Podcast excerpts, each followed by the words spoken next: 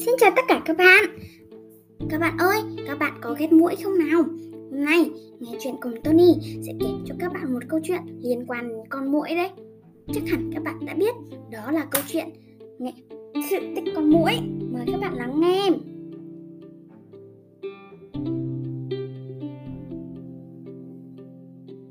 Ngày xưa, có một người nông dân hiền lành tên là Ngọc Trâm. Có một người vợ xinh đẹp tên là Nhan Diệp khác hẳn với tính tình đơn giản của chồng quanh năm chăm chú làm ăn, người vợ lười biếng xa hoa, chỉ lo thỏa thuê sung sướng. Trong lúc hai vợ chồng tưởng chung sống với nhau đến răng long đầu bạc, thì nhan diệp bỗng lăn ra chết. Người chồng đau đớn quá, không muốn rời xa sắc vợ, bèn bán hết tài sản, mua một chiếc thuyền, chở quan tài vợ thả bồng bềnh trên mặt nước một buổi sớm mai, thuyền đi đến dưới chân bờ, ngọn núi cỏ cây ngào ngạt. ngập Tâm lên bờ, thấy đủ các kỳ dị, kỳ hoa, dị thảo. Cây cối nặng chịu trái thì lấy làm lạ, bèn phăng lần lên cao. Lưng chừng núi, Ngọc Tâm gặp một ông lão, tướng mạo phương phi, dấu tóc bạc bơ, tay chống gậy trúc, đang lần bước. Thấy người có vẻ thiên phong, đạo cốt, đoán chừng là thần tiên ở núi thiên thai xuất hiện Ngọc Tâm bèn sụp lạnh rồi thiết tha xin cứu tử hoàn sinh cho người vợ thương yêu.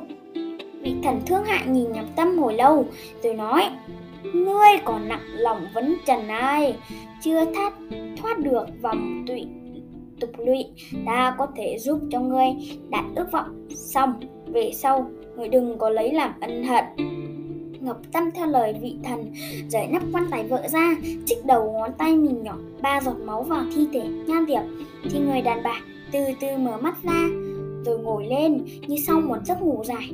Trước khi từ giã, Vị thần bảo người đàn bà vừa sống lại.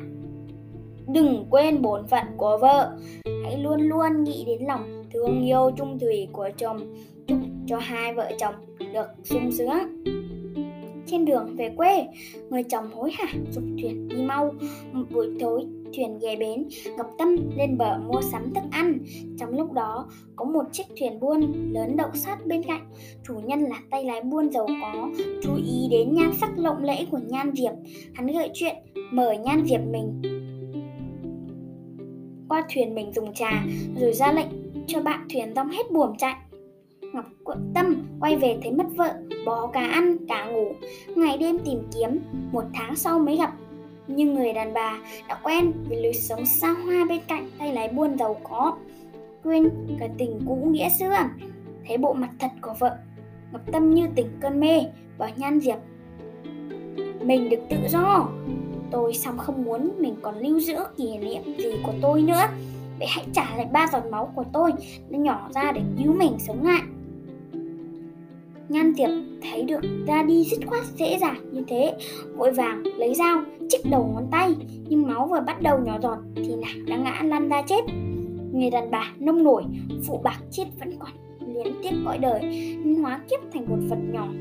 Ngày đêm đuổi theo Ngọc Tâm Tìm cách ăn cắp ba giọt máu để trở lại làm người. Con vật này luôn luôn kêu than với chồng cũ Như van lơn, oán hận, như tiếc thương. Ngày đêm o o không ngừng về sau, giống này sinh sôi nảy nở rất nhiều.